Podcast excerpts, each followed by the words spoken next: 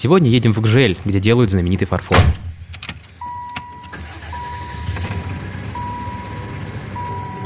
Привет, это подкаст «Путь-дорога» о путешествиях по Подмосковью. Я Герман Иванов. Я Лена Твердая. Всем привет. Небольшое лирическое вступление. Ребята, у нас к вам просьба. Мы с вами уже два сезона рассказываем о путешествиях, делимся впечатлениями, ищем крутые факты. И нам очень интересно, как вам? Пожалуйста, дайте нам знать своими лайками, репостами, напишите комментарии, что вы нас слушаете, и все не зря, чтобы у нас был стимул продолжать делать этот подкаст. Я сама раньше часто забывала поставить лайк подкастам, которые слушаю. Я понимаю, как это важно только теперь, когда сама их делаю. Не будьте мной не пожалейте сердечко. Еще хотим сказать спасибо нашим постоянным слушателям, а новичкам привет. Мы вам рады. Да, еще как. А теперь переходим к выпуску. Гжель. 17 века Гжель знаменита своими глинами – Сейчас мы все знаем гжельский народный промысел. Это белая керамика с синими узорами. В Гжеле 27 производств, и мы решили поехать на самое большое – Гжельский фарфоровый завод. Ему уже больше 200 лет, и там мы узнали, как делают знаменитые глиняные изделия. И сегодня мы расскажем про кровавую формулу фарфора, которая приносила несчастье всем, кто ее придумал. И почему вдруг Гжель стала бело-синей, потому что раньше-то она была совсем другая. Еще расскажем два лайфхака, связанных с Гжелью, как чистить ювелирку и как есть и не толстеть. И парочку кулинарных рецептов, где главные ингредиенты – земля и глина. По одной из версий, само название «гжель» идет от слова «жечь». Изначально было не гжель, а жгель, потому что глину обжигают. А в народе часто переставляли буквы, так просто, чтобы удобнее было говорить. И вот получилось гжель. Есть еще более правдоподобная, но простая версия. Гжель – это прибалтийское слово, оно означает «кустарник». Сегодня Гжель – это не одна деревня, а название целой местности в Московской области. Исторически этот район из 27 деревень, объединенных вот в так называемый Гжельский куст. Они все находятся рядом, а наш завод в селе Речицы. Мы ехали на машине, изучали пейзажи по дороге. Место не выглядит как туристическое, честно говоря. Ну да, мы были в конце февраля, не самое живописное время, может летом тут красиво сомневаюсь. Деревни производят впечатление такого махрового захолустья, причем не какой-то красивой заброшенности и эстетичного тлена, нет. Обычные деревни с раскисшими улицами, нечищенными от снега дорогами и разношерстными домиками. Была раньше в Гжеле фабрика, называлась «Синь России». Ну вот точнее не скажешь.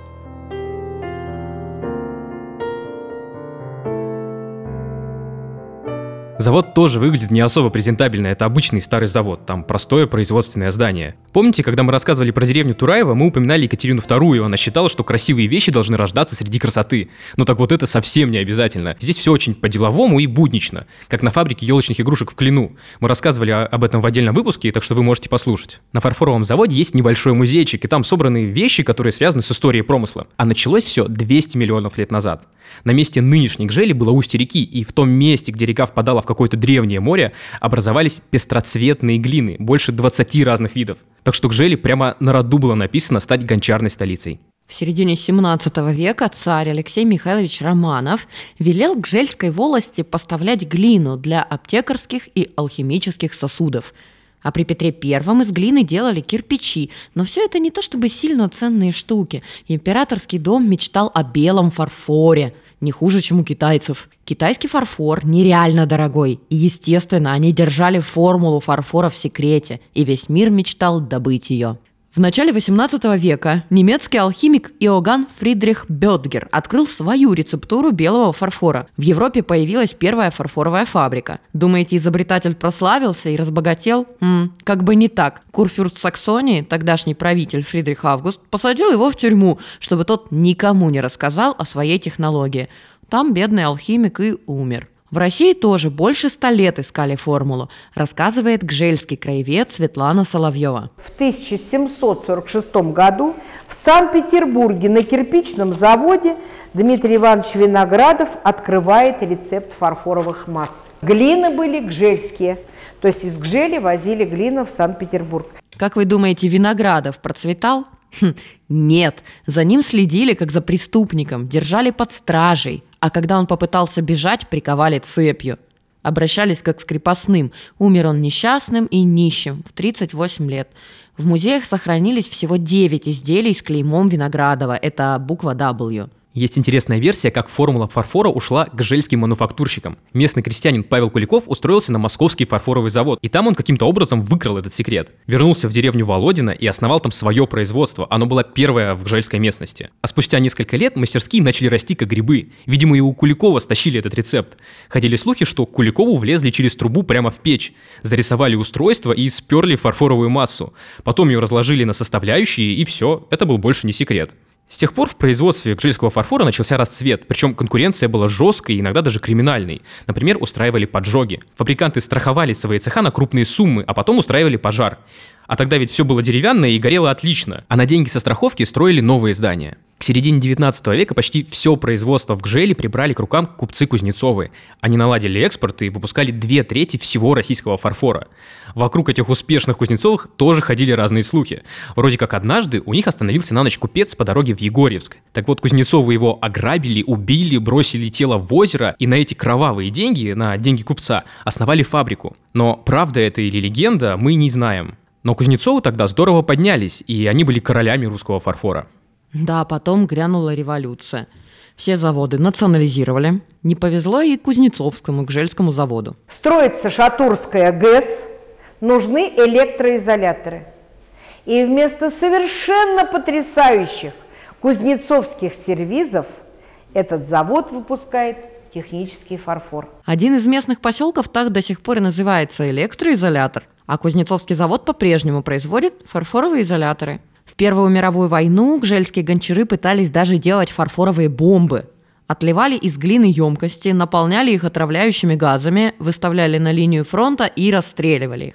Завод в Речицах, на котором были мы, тоже после революции перестал производить изящные вещицы, а снабжал всю страну химической посудой – Привет в 17 век царю Алексею Михайловичу. А еще завод изготавливал фарфоровые руки, которые служили формой для производства резиновых перчаток. Эти руки погружали в чан с жидкой резиной, и вот получались такие изделия. Советская власть избавилась и от самих мастеров, которые делали фарфор. Дочка одного из бывших жельских фабрикантов вспоминала, как то ли в 1925, то ли 27 году по деревне объявили.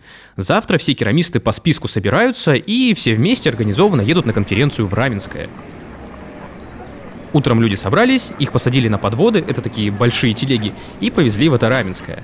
А там сразу без остановки повезли на вокзал, погрузили в поезда, и больше никто не вернулся назад. Куда их отправили, неизвестно. Возвращать утраченные традиции начали только после Великой Отечественной войны в 40-е годы. Искусствовед Александр Салтыков и художница Наталья Бессарабова начали восстанавливать старинные рисунки. Правда, дореволюционная гжель была разноцветной, а это было в производстве дорого, и тогда Бессарабова решила, пусть роспись будет синяя, дешево и сердито, и вполне хрестоматийный цвет для керамики. Причем не все сразу у нее пошло гладко. Среди местных занятие керамикой считалось опасным, потому что многие помнили, как пострадали их предки. И плюс представьте, из Москвы приехали тут непрошенные гости и учат, как им керамику расписывать. Самое массовое изделие, которое десятки лет делали советские гжельские мастера, это дешевая чернильница с синей каемочкой. Ее делали по госзаказу, это такая была простая штучка. Но почему же вдруг гжель стала вновь востребованная и популярная? Вот самая интересная версия. В 1976 году Эльдар Рязанов на съемках передачи «Кинопанорама» подарил японскому режиссеру Акире Курасаве гжельский самовар с чайником сверху, а Курасава его как-то по случайности разбил. И тогда Рязанов пообещал ему, что привезет новый чайник из гжели. С этого момента началась мода на гжель, а к Олимпиаде 80-го года за ней уже гонялись коллекционеры. Да, волшебная сила телевидения. А теперь очередной шок-контент. Гжель, ребята, на самом деле не синяя на белом, она черная на розовом. Это не мем про бело-золотое или сине-черное платье из интернета. Это такой процесс производства. Сейчас расскажу.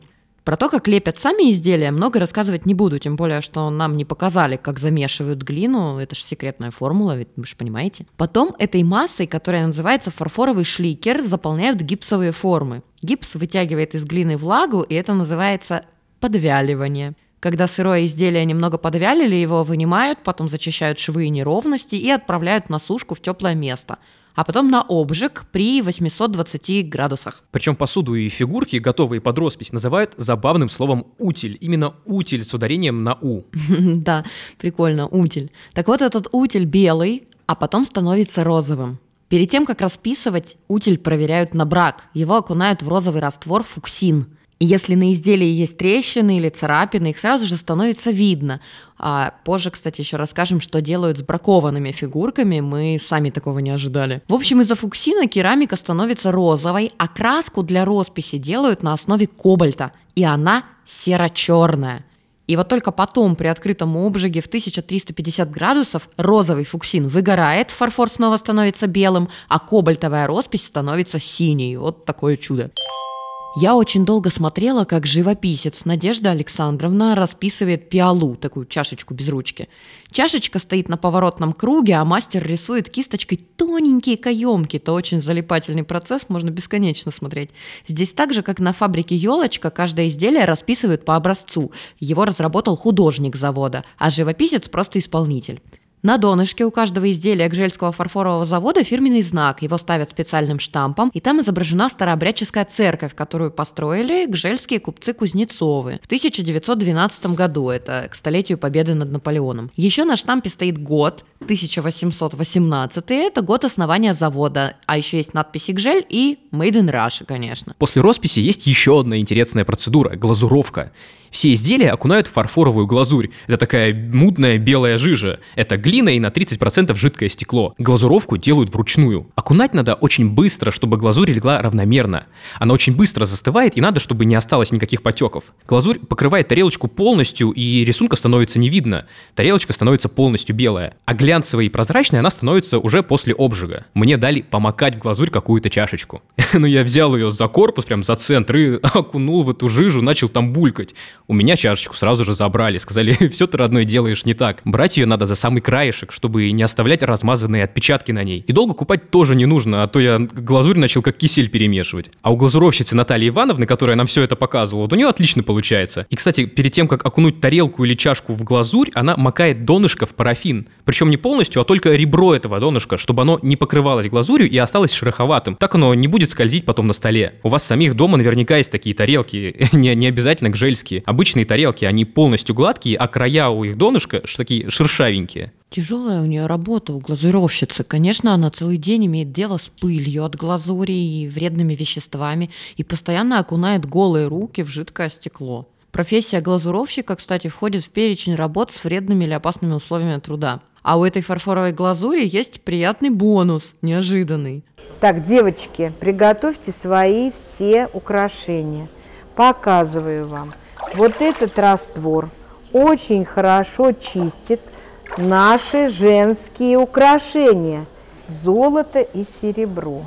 Вот, а я без колец приехала и без сережек, даже почистить было нечего. Мы обещали рассказать, что делают с бракованными глиняными изделиями. Из каких-то черепков потом делают мозаику, тут ничего необычного. Еще бракованный фарфор могут перемалывать в пыль, из нее потом снова делают фарфоровую массу. Но есть еще один способ применения, и вы никогда не догадаетесь какой. На завод приезжают лесники и охотники, забирают этот брак и подкармливают потом им кабанов.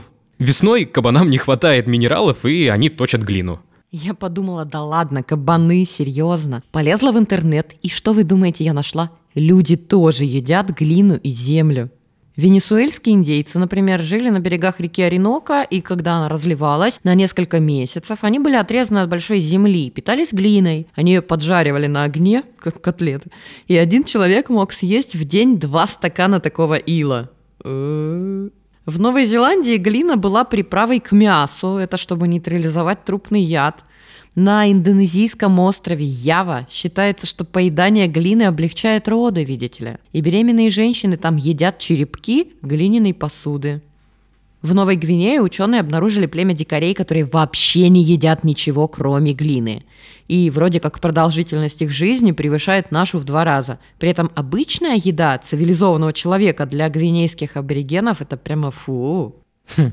В Иране глина тоже считается самой обычной едой. И даже при хорошем урожае съедобную глину все равно продают на базарах. Говорят, она белая, жирная, прилипает к языку и прям, ну, очень вкусная. Я, конечно, сам не пробовал, мне остается только поверить. Северные народы России тоже едят глину. Это чукчи, эвены и эвенки. Они называют ее земляной сметаной, и надо только разбавить ее оленем молоком, и блюдо получается уже все готово. Но ладно, на севере, там жизнь особая. Я не ожидал такого от итальянцев. Их блюдо называется алика.